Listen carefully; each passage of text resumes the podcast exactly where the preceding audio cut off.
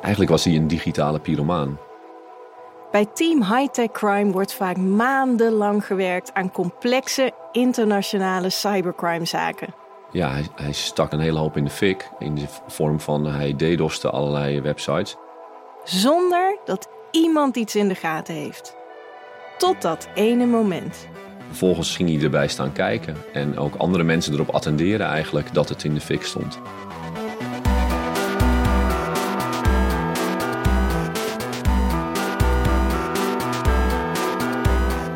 Je luistert naar Takedown, een podcast van Team Hightech Crime van de Nederlandse politie. En mijn naam is Vivianne Bendermacher. Ik ben techjournalist en neem je in deze podcast mee achter de schermen van Team Hightech Crime. Team Hightech Crime houdt zich bezig met complexe cybercrimezaken in binnen- en buitenland. Het doel? Nederland veiliger en minder aantrekkelijk maken voor cybercriminelen. In elke aflevering richten we ons op één zaak. Deze keer de zaak waarin een reeks DDoS-aanvallen op een bank een onverwachte wending krijgt.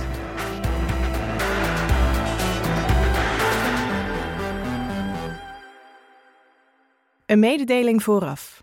Om privacyredenen noem ik van sommige mensen in deze podcast alleen de voornaam.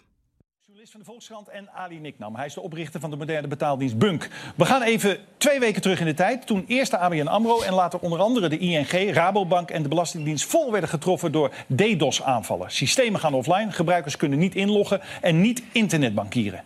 ING, ABN AMRO en de Rabobank. En ook de Belastingdienst, het UWV en zelfs DigiD zijn nu het mikpunt geworden van een grote DDoS-aanval. Banken en instellingen hebben de afgelopen jaren heel veel tijd. Het is januari 2018. Verschillende grote Nederlandse banken en de Belastingdienst hebben te maken met een buitengewoon grote hoeveelheid DDoS-aanvallen. Als gevolg daarvan wordt een groot deel van het digitale betalingsverkeer in Nederland platgelegd. In bijvoorbeeld supermarkten kunnen mensen hun boodschappen niet meer afrekenen. Het is groot nieuws in de media en natuurlijk wordt er flink gespeculeerd over wie er achter die aanvallen zit. Dit moet wel het werk zijn van kwaadwillende landen. Altijd veilig geweest. Wie zit erachter? Daarover is vandaag heel veel gespeculeerd. We weten natuurlijk dat de afgelopen week berichten naar buiten kwamen over een uh, aanval van de AIVD op een netwerk dat zich bevond in een Russische universiteit. Als zo'n bericht in de media terechtkomt en de dagen daarna vinden er dit soort aanvallen plaats op bank, ja, dan is de rekensom heel snel gemaakt. Vermoed je ook dat daar een kausaal verband is? Nou ja, als ik ergens mijn geld op Meerdere zetten, zou- zogenaamde experts buiten de politie vermoeden dat het de Russen zijn. Alleen blijken ze er met hun theorie behoorlijk naast te zitten.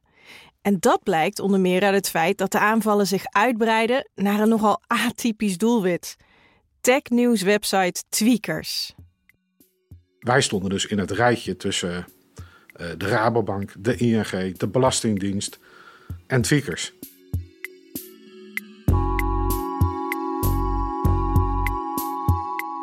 Ik ben Kees Hoeksma. Ik werk voor eh Tweakers al bijna 23 jaar als serverbeheerder. Als er Russische of Noord-Koreaanse hackers achter de aanvallen zouden zitten, dan is het nogal ongeloofwaardig dat ze het gemunt hebben op deze site. We horen er eigenlijk helemaal niet in dat rijtje thuis. Het, we, we zijn geen, geen bank, geen overheidsinstelling. Geen hele grote bekende nationale nieuwsmedia. Want die werden ook af en toe aangevallen. Dus ja, ik schreef daarover op Twitter van... ja, hey, het is vreemd dat wij ook worden aangevallen. En vijf minuten later of zo kreeg ik ineens een mailtje. Ja, je weet toch wel dat dit niet de Russen zijn? Zo, zoiets stond er in het mailtje. En van een anoniem iemand. En dat was van een totaal anoniem iemand. Hij wilde niet dat wij wisten wie hij was. Maar hij wilde wel even laten weten dat hij er was. Dat klopt. En eh, nog een paar minuten later joinde er eens iemand op onze chatserver eh, met de naam DDoS. En die eh, begon op te scheppen over eh, de DDoS-aanvallen en dat hij erachter zat. Maar wel opvallend. Het, het voelt een beetje alsof het iemand is die waardering zoekt van de Tweakers community of zo. Laten zien dat hij dit kan. Wa- Wat is jouw gevoel daarbij? Klopt. Eh, Vrijwel alle DDoS-aanvallen die ik op tweakers meemaak, zijn vaak, ik noem het dan maar, opgeschoten jochies van, van 16 tot 20 jaar oud, die iets willen bewijzen. Die tegen hun vriendjes willen zeggen van kijk, ik kan tweakers platleggen. Kijk, als je nu naar tweakers gaat, dan liggen ze nu plat. En dat heb ik gedaan. En dat heb ik gedaan. Ja. En tijdens het chatgesprek met die, eh, met die jongen bleek ook dat hij dat kon doen. En dat hij het ook. Hij vond het ook leuk dat ik aan de andere kant zat. En hem cijfers kon geven. Hoe groot het is en wat de schade is. Dat, dat heeft hij eigenlijk, kan hij niet goed inzien. En dat, daar heb ik juist wel weer inzicht in. Dus eh, volgens mij vond hij het ook gewoon leuk om daar eh, op een technisch gebied over te praten.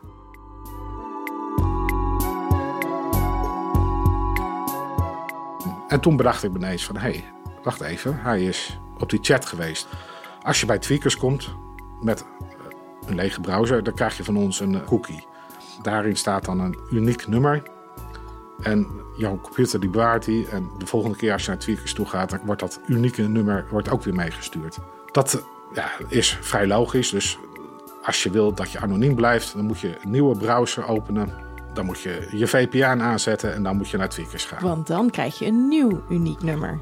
Maar wat hij had gedaan was, hij had dus een browser geopend, een nieuwe browser. Toen was hij naar Tweakers gegaan. Toen heeft hij zijn VPN aangezet. En toen is hij weer naar Tweakers gegaan. Ja, dan gebruik je gewoon hetzelfde unieke nummer. Maar dus toen had ik ineens zijn huis-IP-adres. Uh, en toen ben ik daar verder op gaan zoeken. Toen zag ik dat, dat, dat daar ook een ingelogd account bij hoorde. Dus ik ben verder gaan spitten in dat account. Van ja, wat is dit account? Ik zag dat het account allerlei uh, nieuwstips had ingestuurd over DDoS-aanvallen.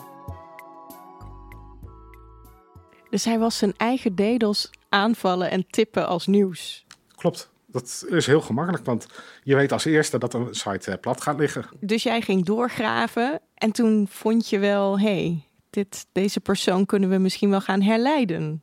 Klopt. En wij hebben ook een, een marktplaats op Tweakers waar je nou, verschillende producten kan verkopen, uh, tweedehands producten. Daar had hij ook gebruik van gemaakt. Uh, hij had, ik geloof, een monitor uh, ooit een keer verkocht. En dat had hij aan een andere bezoeker gedaan van Tweakers. En aan die bezoeker had hij zijn adres opgegeven, zijn telefoonnummer. Heb ik de politie gemaild van, nou, volgens mij is dit de jongen die erachter zit. En dit is zijn naam, hier woont hij, dit is zijn telefoonnummer. Hier gaat hij naar school. Uh, Want hij ging dus nog naar school. Het was nog een uh, jong gastje. Het was uh, op dat moment nog een jongen van 17 jaar die gewoon naar het ROC ging. Kees neemt contact op met de politie en deelt de informatie die hij heeft weten te achterhalen. De melding komt terecht bij Team Hightech Crime. Wat vinden ze hier van de theorie dat de aanvallen worden uitgevoerd door een vijandelijke staat, zoals Rusland of Noord-Korea? Dat was natuurlijk uh, ja, kant-en-klare onzin. Na de start hadden wij al zicht op een verdachte. En dat was, ja, was duidelijk geen Rus. Uh, mijn naam is Michael. Ik ben teamleider bij Team Hightech Crime. Dat de melding vanuit Tweakers op het bureau van Michael terechtkomt, is geen toeval. Hij is namelijk op dat moment ook al aan het onderzoeken wie er achter de aanvallen zit. En samen met zijn team heeft hij al het nodige boven water weten te krijgen.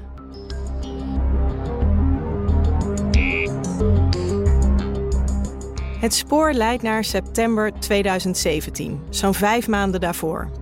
De online bank Bunk krijgt dan te maken met een DDoS-aanval. En de dader? Die is opmerkelijk genoeg zelf klant van de bank.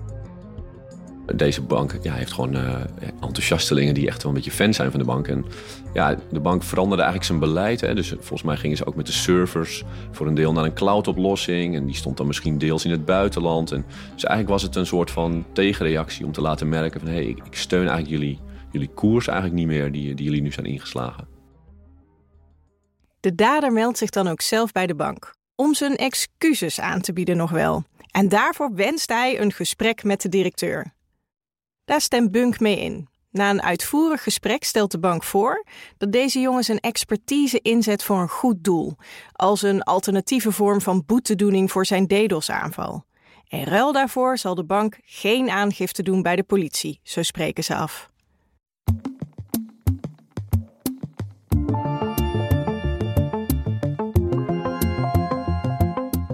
Eind goed, al goed, zou je denken.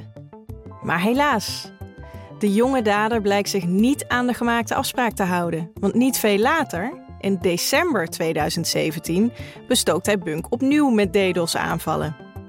En deze keer doet de bank wel aangifte. De melding komt terecht bij Team Hightech Crime. En omdat Bunk weet wie de eerdere aanvallen uitvoerde, kost het de politie weinig moeite om aan te tonen dat dezelfde hacker actief is. De politie werkt aan een plan om hem op te pakken.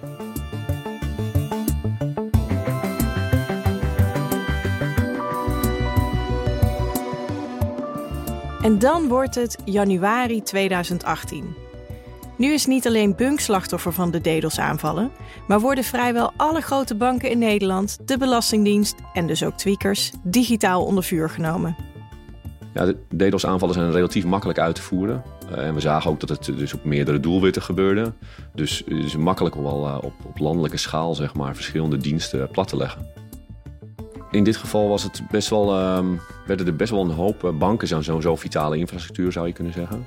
Dus het betalingsverkeer of, als internetbankier het niet doet, dan hebben we daar met z'n allen echt superveel last van. Dus dat maakt het wel ook wel belangrijk dat we dat snel doen stoppen. Wanneer de melding vanuit Tweakers binnenkomt, wijst alles in de richting van de verdachte die Michael en zijn team ook al in het vizier hebben. Het is een extra bevestiging van de identiteit van de dader. Ja, dit, het was een opeenstapeling van, uh, van bewijs. Ja, er waren in deze zaak meer dan voldoende sporen die uh, naar onze verdachte leiden. Het, überhaupt het contact natuurlijk van de verdachte met, uh, met een van de slachtoffers... ja, was eigenlijk voor ons een, een makkelijke winst. Maar ook bepaalde IP-adressen die we zijn tegengekomen... en die makkelijk te herleiden waren naar de, naar de verdachte. Ja, daar was niet superveel speurwerk voor nodig. Eigenlijk was hij een digitale pyromaan. Hij stak zeg maar een hele hoop in de fik. Uh, in de vorm van hij DDoS'te allerlei websites. En vervolgens ging hij erbij staan kijken. En ook andere mensen erop attenderen eigenlijk dat het in de fik stond. Dus uh, ja, eigenlijk net als een, als een pyromaan dat, dat doet.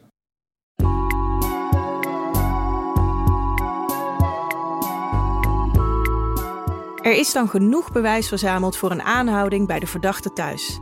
Twee dagen na de massale DDoS-aanvallen maken ze zich op voor de klapdag. Dus we gingen in dit geval met een, uh, ja, je zou kunnen zeggen met een smoes aan de deur. Om uh, te kijken of hij uh, open wilde doen. En dan ja, eigenlijk niets vermoedend. En dan onszelf ineens kenbaar maken als politie. En ja, hem overrompelen. Wat kan zo'n smoes zijn dan? Dat, kan, dat, dat was bloemenbezorger aan de deur staan of zo. Of ja, eigenlijk het enige doel is dat hij snel van zijn computer wegloopt. Naar de voordeur loopt en die open doet. Uh, zodat wij uh, ja, hem op dat moment achterover kunnen trekken, zoals we dat dan noemen. Ja, en snel naar die computer toe kunnen. Uh, ik weet niet of hij per se dacht dat de politie aan de deur stond, maar hij voelde wel, dit, dit klopt niet. Dus hij deed de deur niet open. Dus dat, ja, wij moesten even hergroeperen en plan B in werking stellen. En dat was, ja, dan moet de deur er dus maar uit. Ja, en dat kost natuurlijk tijd. Dan ga je met, met een aantal collega's ja, met, een, met een bonk, zoals we dat noemen, naar de deur toe.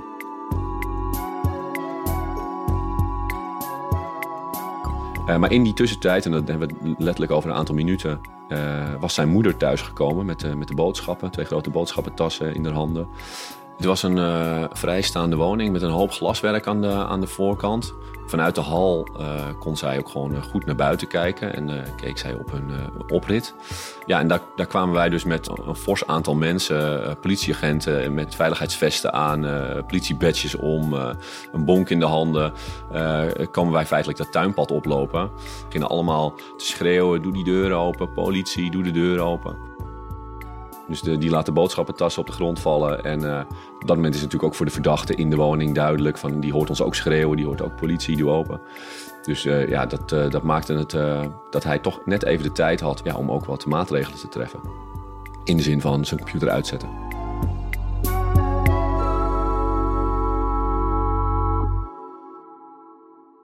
Je rent ja. naar boven, vermoed ik. Ja. Daar tref je hem aan. Ja. Laptop dicht. Ja.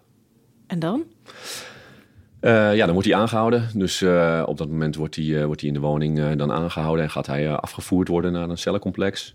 Ja, en dan gaan wij daar natuurlijk met de digitaal rechercheurs, die gaan ook mee die woning in.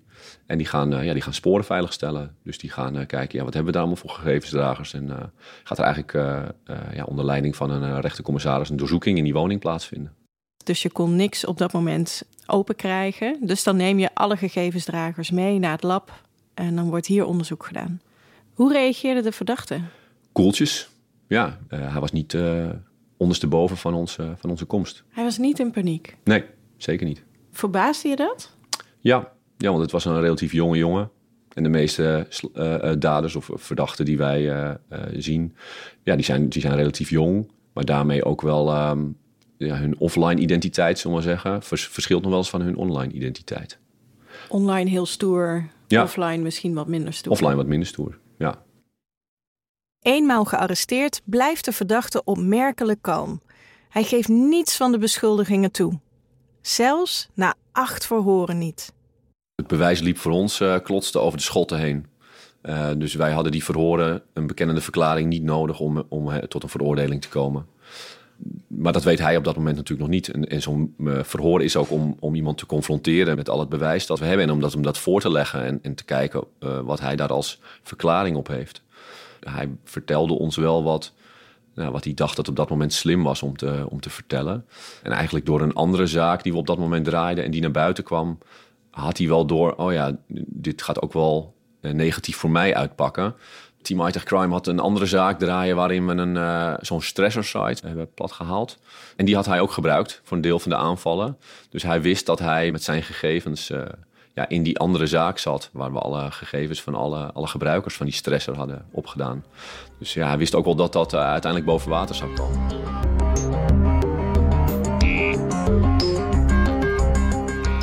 De werkwijze van deze jongen was verbazingwekkend eenvoudig. Voor een klein bedrag kocht hij een tool op een legitieme website. In het chatgesprek kregen wij het ook over uh, ja, hoe geavanceerd deze aanvallen waren. En zijn antwoord daarop was van ja, ik heb voor 50 euro bij een stresser uh, wat credits ingekocht en uh, that's it. Ja, webstresser.org. Gewoon toegankelijk via het normale internet, dus niet op het dark web zoals heel veel mensen altijd denken. Jolanda is dan officier van justitie en op dat moment betrokken bij een andere zaak, Operation Power Off. Het Openbaar Ministerie heeft als doel om webstresser.org en de 136.000 gebruikers offline te halen. Op deze site kunnen gebruikers namelijk anoniem diensten kopen om DDoS-aanvallen uit te voeren. Precies zoals de verdachte deed. Het enige wat je hoefde te doen was het IP-adres in te toetsen. Het was niet heel technisch dus. Ja, en dan is het wel een beetje aan de kennis en de kunde van de, van de bedienaar, zullen we maar zeggen, om dat effectief in te zetten. Dus je moet wel weten, maar welk stukje van die bank moet ik nou gaan aanvallen en met wat voor type aanval moet ik dat doen, uh, om dat dan uit te voeren. En die stresser, die, ja, dat is eigenlijk gewoon uh, click and go. Dus ja, je vult daarin hoe sterk de aanval moet zijn en wat voor type aanval je wil en wat je doelwit is. En ja, dan druk je op de groene knop en dan gaat hij. Daar kan ik dus gewoon naartoe. Dat heeft de dader ook gedaan. En die heeft zijn IP-adres ingevuld met uh, leg, leg maar plat. Hoe weet hij nou dat dat niet mocht? Ja, dat is een hele goede vraag. En juist omdat het dus online was, denk ik dat heel veel jongeren het niet beseften.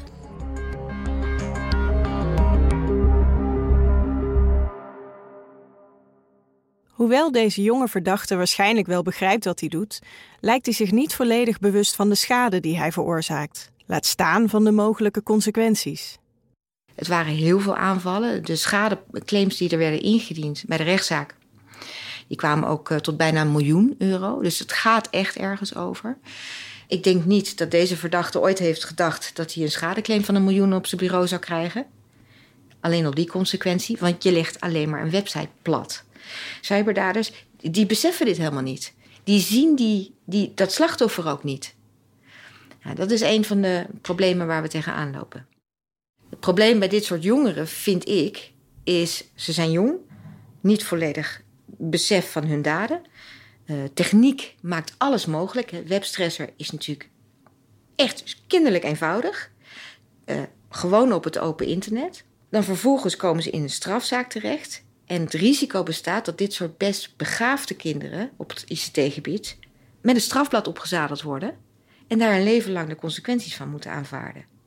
Terwijl ze nog een hele toekomst voor zich hebben. Drie maanden na de arrestatie van de verdachte wordt webstresser.org uit de lucht gehaald. Operatie Power Off is daarmee geslaagd. Om verschillende redenen duurt het vier jaar voordat de strafzaak tegen de dader wordt afgerond. Gedurende die periode hangt er voor de jonge jongen de dreiging in de lucht van een forse schadeclaim. Uiteindelijk heeft hij het geluk dat deze claim onvoldoende onderbouwd kan worden en daarmee van tafel verdwijnt. Uh, hij heeft uh, vrij lang, uh, hij is in voorarrest geweest. Hij is aangehouden in voorarrest geweest, op enig moment uit voorarrest. We hebben hem laten begeleiden door de reclassering, die heel erg zoekende is geweest ook. Hoe moet ik deze jongeren nou begeleiden met deze problematiek? Ongekende daden eigenlijk. Hè? 19 jaar en dan zoveel aanvallen plegen. Ehm, en zoveel IT-interesse hebben. hadden we hem eerder op zitting gebracht had het zomaar kunnen leiden tot een, tot een onherroepelijke gevangenisstraf. Nog een keer terug naar de gevangenis. Daar wordt niemand uh, vaak beter van. En ik, achteraf bezien vind ik het niet zo heel erg dat die zaak zo lang heeft geduurd. Wel vervelend voor hem, was onzekerheid. Maar misschien heeft dat uiteindelijk tot een beter resultaat geleid.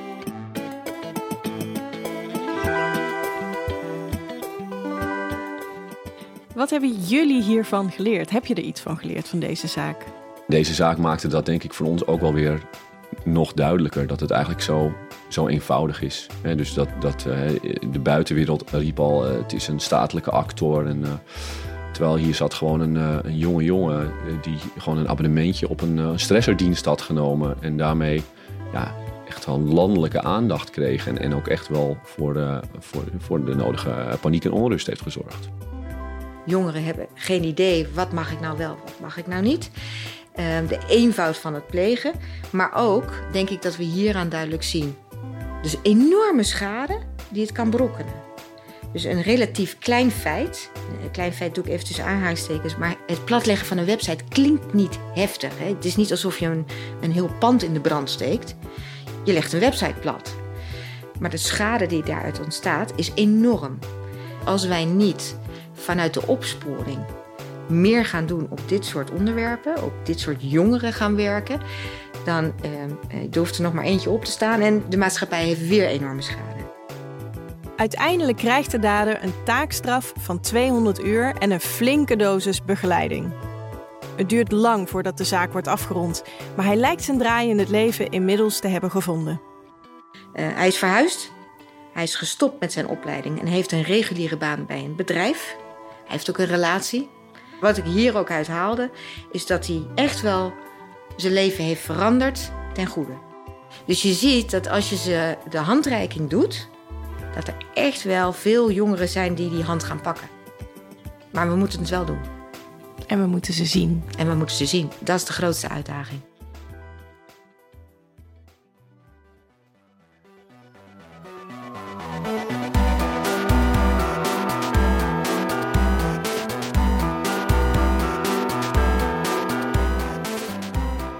Je luisterde naar Takedown, een podcast van Team Hightech Crime van de politie. En mijn naam is Vivianne Bendelmacher. Meer weten over Team Hightech Crime? In de beschrijving van deze podcast vind je een link naar meer informatie en over hoe het is om te werken bij Team Hightech Crime. Geen aflevering missen? Abonneer je dan op Takedown in de NRC Audio app of waar je dan ook naar deze podcast luistert. Takedown is een XTR-branded podcast in samenwerking met audio agency Airborne en de politie.